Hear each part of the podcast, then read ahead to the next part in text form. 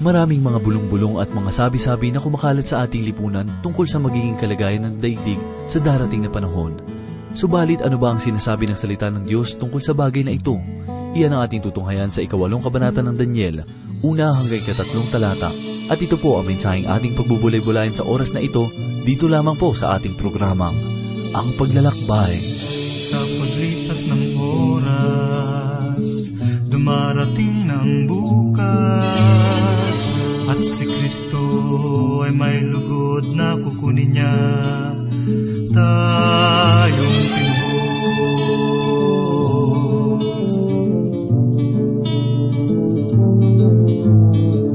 Sa hindi naasahan magaganap ng tunay At walang nakababatid kundi ang Diyos na nasa langit Babalik na muli siya sa pagtunog ng trumpeta Ang Panginoong Jesus na siya sa nagkasalay Nagpatawad at tumubos. May lindol ba at mga digmaan Subalit hindi pa ito ang katapusan sanlibutan Tagutom, hirap, kapigatian Bagay na hindi pa nararanasan. Ng panahong nagdaan May mga bulang propeta Nalilitaw at ililigaw ang iba Ilalayo sa Kanya. Babalik na muli siya sa pagtunog ng trumpeta. Ang Panginoong Yesus na siya sa nagkasalay Nagpatawad at tumubos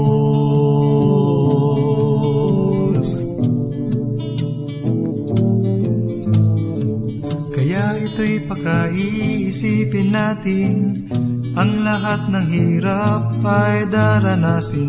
Ibig mang lumayo, limutin. Ay hindi malaman kung anong gagawin Ngunit pangako niya.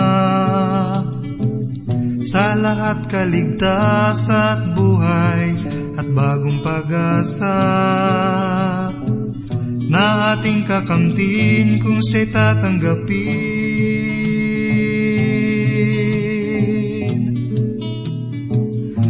Kung siya'y tatanggapin.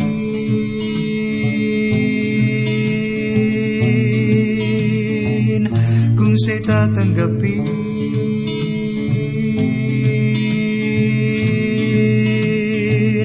Kung siya'y tatanggapin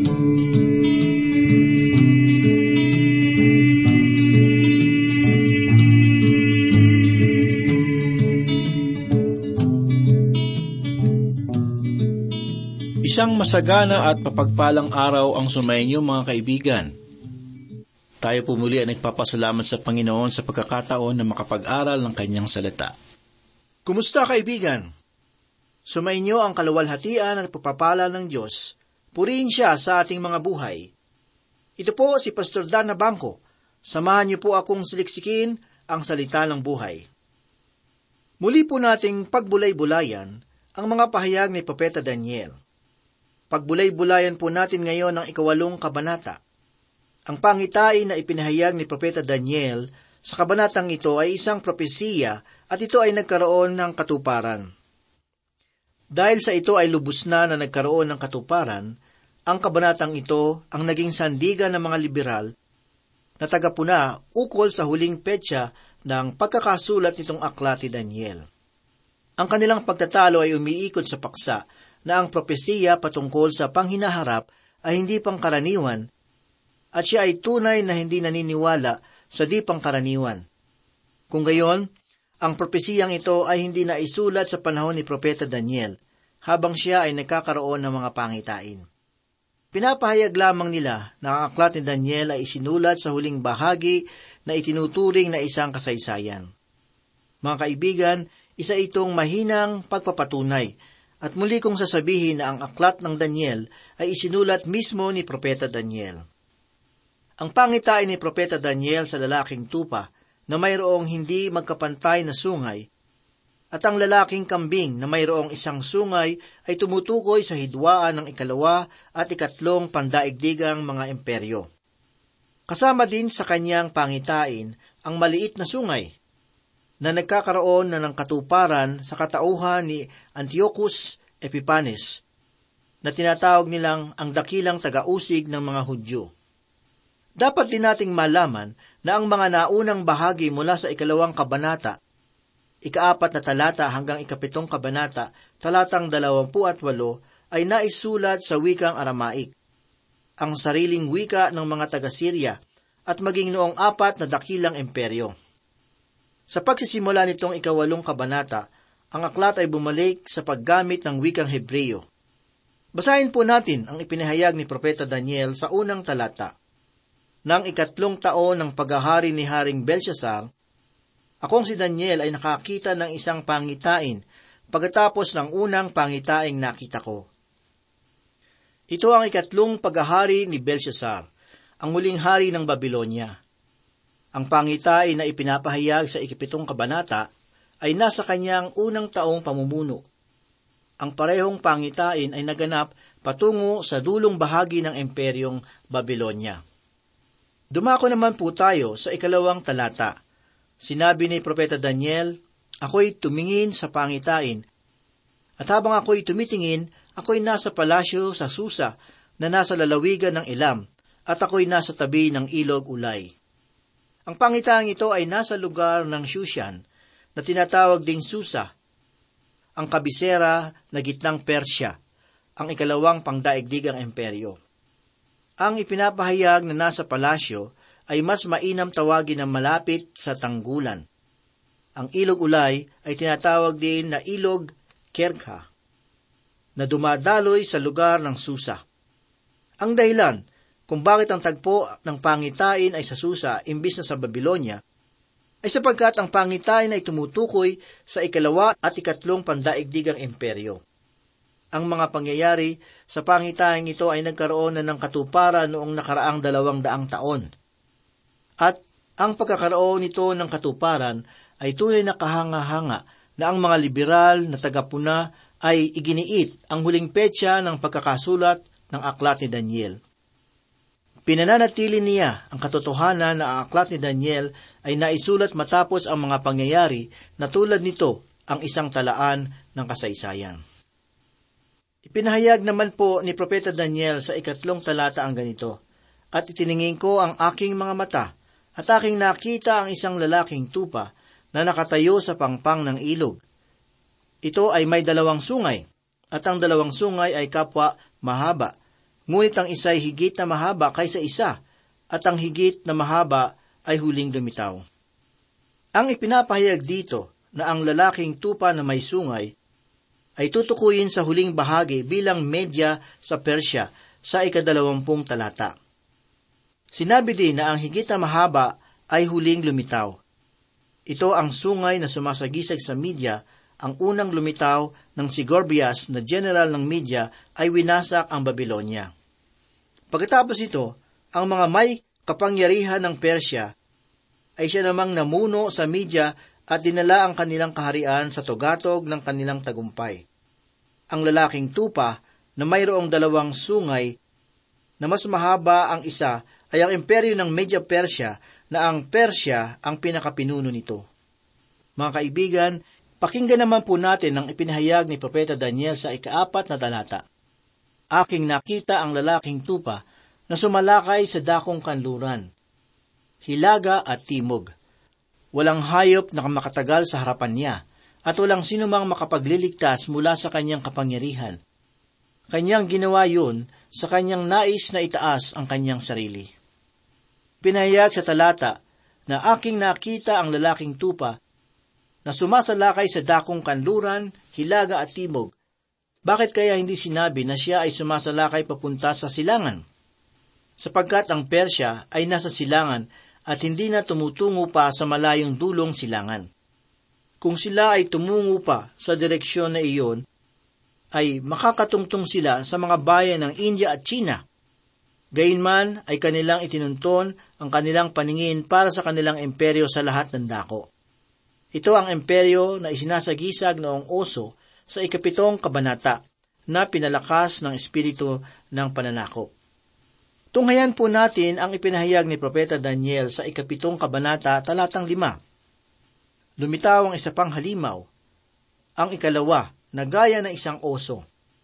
Ito ay nakataas sa isang tagiliran, may tatlong tadyang sa kanyang bibig sa pagitan ng kanyang mga ngipin. At sinabi rito, bumangon ka, lumamon ka ng maraming laman. Ganito naman po ang ipinahayag ni Propeta Daniel sa ikalimang talata.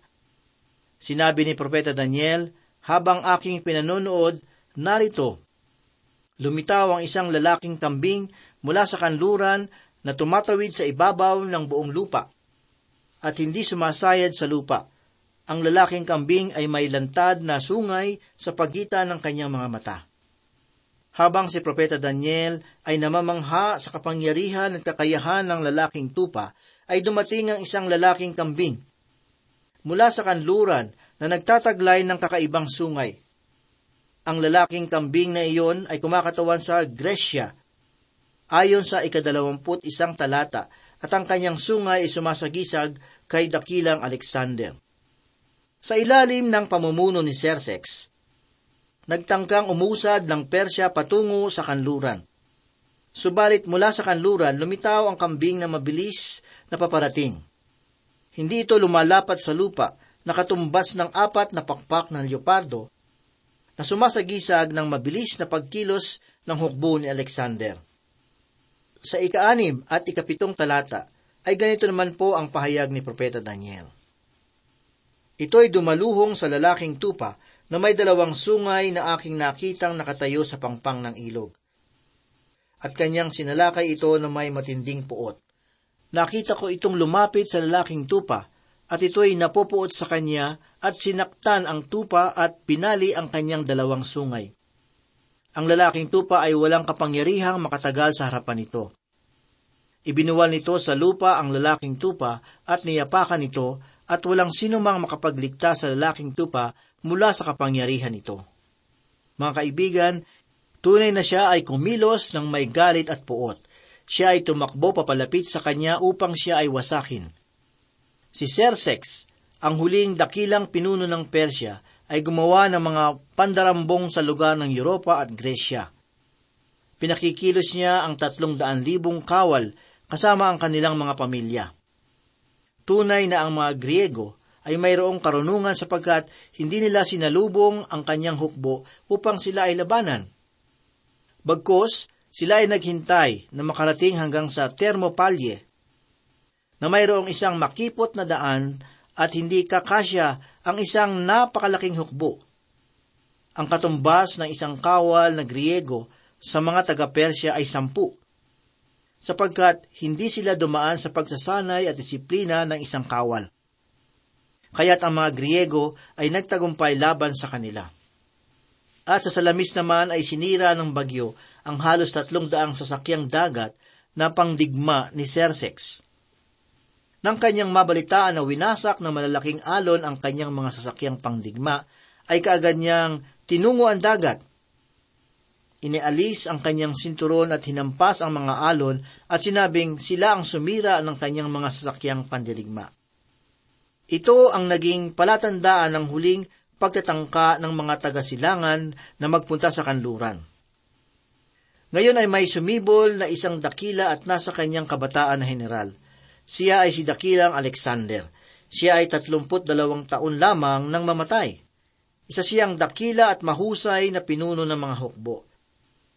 Kaya niyang pakilusin ang isang hukbo ng napakabilis, kaya't marami silang napagtagumpayang mga digmaan. Alamin po natin ang ipinahayag ni Propeta Daniel sa ikawalong talata. At lubang itinaas ng lalaking kambing ang kanyang sarili. Ngunit nang siya ay lumakas, ang malaking sungay ay nabali. Sa lugar nito ay lumitaw ang apat na lantad na mga sungay, paharap sa apat na hangin ng langit. Pinahayag sa bahagi ng talata na ang malaking sungay ay nabali. Ano kaya ang bagay na bumali sa sungay na ito? Walang anumang uri ng kalakasan ng tao ang maaaring bumali nito. Ating nalalaman na nang siya ay magkaroon ng kapangyarihan, ang buong daigdig ay nasa ilalim ng kapangyarihan ni Dakilang Alexander. Ayon sa tradisyon, siya ay naupo at tumangi sapagkat wala nang bahagi sa daigdig na maaaring sakupin.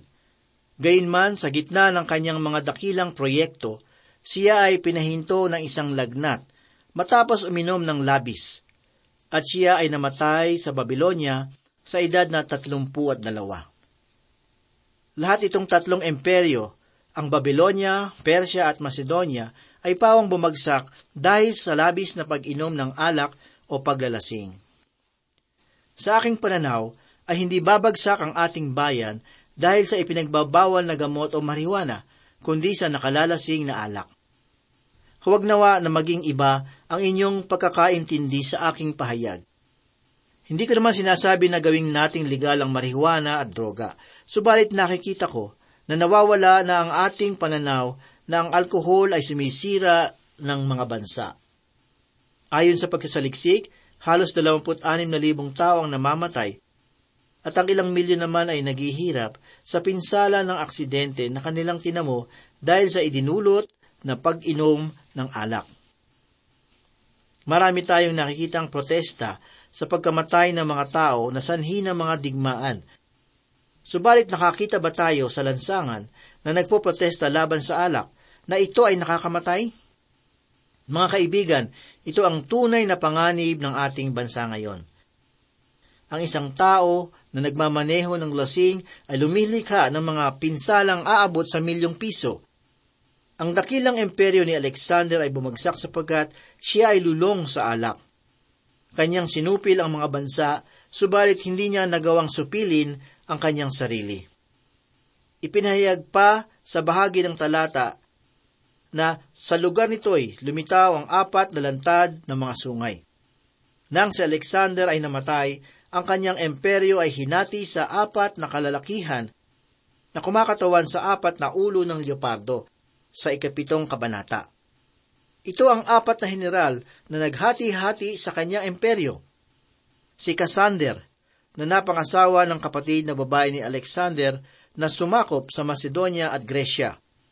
Si Lysimachus naman ang kumuha sa malaking bahagi ng Asia Minor. At Asia naman, at ang silangang bahagi ng imperyo maliban sa Ehipto ay napunta sa Seleucus. Si Ptolemy ay siya namang kumuha sa Ehipto at Hilagang Afrika. Basahin po natin ang ipinahayag ni Propeta Daniel sa ikasyam na talata. Mula sa isa sa mga iyon ay lumitaw ang isang maliit na sungay na lubhang naging makapangyarihan sa dakong timog, sa dakong silangan at sa malawalhating lupain. Ang ipinahayag sa talata na malawalhating lupain ay ang Israel. Ang maliit na sungay sa kabanatang ito ay hindi katulad noong isinalarawan sa mga nakaraang kabanata. Doon lumitaw ang munting sungay sa ikaapat na kaharian. Subalit sa pagkakataong ito ay sa ikatlong kaharian nagmula ang maliit na sungay. Itong maliit na sungay ay makasaysayan, samantalang ang maliit na sungay sa ikapitong kabanata ay maipapahayag lamang sa panghinaharap. Itong maliit na sungay ay nagmula sa Syria siya ay si Antiochus IV o ang tinatawag nilang Epiphanes na anak ni dakilang Antiochus. Paminsan-minsan ay tinatawag din na Epimanes. Si Antiochus ay naging hari noong isandaang pitumput limang taon bago ipanganak si Kristo. At kanyang sinalakay ang Jerusalem. Siya ang dahilan kung bakit tumakas ang mga Makabeyo sa Huda. Tinangka niyang patayin ang mga Hudyo naglagay siya ng larawan ni Jupiter sa isang banal na lugar sa banal na templo ng Jerusalem. Dumako po tayo sa ikasampung talata. Sinabi ni Propeta Daniel, ito ay lumaki ng lumaki, hanggang sa ang hukbo sa langit at ang ilan sa mga hukbo, ang mga bituin ay iminagsak nito sa lupa at niyapakan ang mga iyon. Mga kaibigan, tunay na mahirap ipaliwanag ang pangungusap na ito. Sa aking pananaw, Ang pangkaraniwang paliwanag sa paksang ito ay hinamo ni Antiochus ang Diyos na kanyang sakupin ang Jerusalem at ang templo. Ang pakikipaglaban na ito ay kasama ang spiritual na bahagi na kung saan kasama ang mga anghel at demonyo. Ang ilan sa pangkaraniwang paglalarawan kay Antiochus ay kahanga-hanga.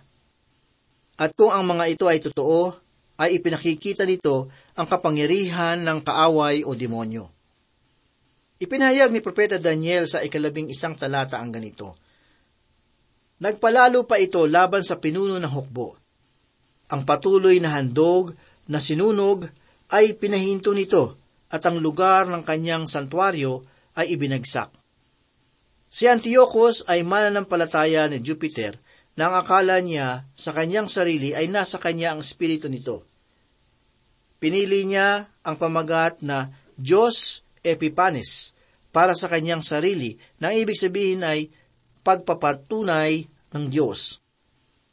Pakinggan po natin ang ipinahayag ni Daniel sa ikalabing dalawang talata. Dahil sa paglabag, ang hukbo ay ibinigay sa kanya kasama ng patuloy na handog na sinunog. Ibagsak nito ang katotohanan sa lupa at ang sungay ay patuloy nagtagumpay sa ginawa nito. Sa pamamagitan ng kaloobang pagpapahintulot ng Diyos, ang maliit na sungay na ito ay patuloy na nagtagumpay sa kanyang ginawa. Sa ikalabing tatlong talata ay ganito naman po ang ipinahayag ng propeta. Pagkatapos nito, narinig kong nagsasalita ang isang banal, at sinabi ng isa pang banal na nagsasalita, hanggang kailan magtatagal ang pangitang ito tungkol sa patuloy na handog na sinusunog. Ang pagsuway na sumisira at ang pagsuko sa sangtuaryo at sa hukbo upang mayapakan ng paa. Ang banal na ipinahayag sa talata ay tumutukoy sa nilikhang may karunungan ng Diyos bukod sa tao matatawag natin itong hindi pangkaraniwang nilalang. Mga kaibigan, sa paglalarawan dito kay Antiochus, ay masasabing tunay na umiiral ang puwersa ng kasamaan ng Diablo.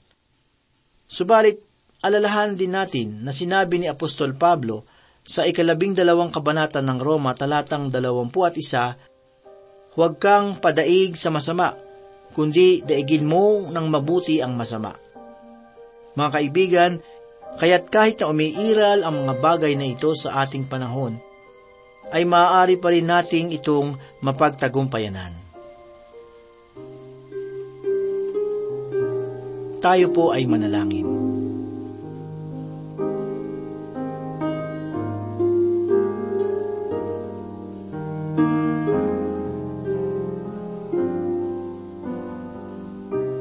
Salamat po muli, Panginoon, sa oras na ito Salamat po muli sa iyong mga salita na aming pinag-aralan, pinagbulay-bulayan. Nawa ito po ay maging pagkain ng kaluluwa namin sa mga oras na ito. Loobin mo nawa na matatak sa aming mga puso at aming maisabuhay ang iyong kalooban. Patuloy ko pong dinadalangin ang aming mga tagapakinig. Ang bawat isa sa kanila patuloy mo pong bigyan ng pagkakataon na magbasa, mag-memorize ng iyong mga talata, Panginoon, upang ito po ay maging kalakasan ng kanilang buhay, Panginoon, upang pag dumarating ang mga pagsubok sa kanilang buhay, ito po ay magagamit nila upang maging kalakasan at upang sila ay maging matagumpay. Pagpalain mo, O Diyos, ang aming mga tagapakinig, batid mo po ang kanilang mga pangailangan, ang kanilang mga pinagdadaanan, ang mga pagsubok sa kanilang buhay, at ang samot-saring tukso sa kanilang buhay. Tulungan mo po na maging matatag ang kanilang pananampalataya upang sila ay maging matagumpay. Salamat o Diyos at loobin mong sila ay muling makasubaybay sa muling pag-aaral ng banal mong aklat. Tulungan mo po kami, Panginoon, na manindigan sa aming pananampalataya. Mayat maya ay nahahamon ng aming pananampalataya, mga pagsubok, mga tukso na dumarating sa aming buhay. Ikaw lamang ang may kapangyarihan upang kami po ay bigyan ng sapat na kalakasan upang maging matagumpay sa bawat pagsubok sa aming buhay. Patuloy mo pong hipuin ang mga puso ng bawat isa sa patuloy naming pag-aaral ng iyong salita naway lagi nilang madama ang iyong pagmamahal at pag-ibig. Ikaw po ang patuloy na tumugon sa kanilang mga pangailangan sa mga sandaling ito. Marami pong salamat, Panginoon. Ito po ang aming samot dalangin sa pangalan ni Jesus. Amen. Iyong mga kamay ang buhay ko na ngayon'y tinataglay. Bawat hakbang sa landas kong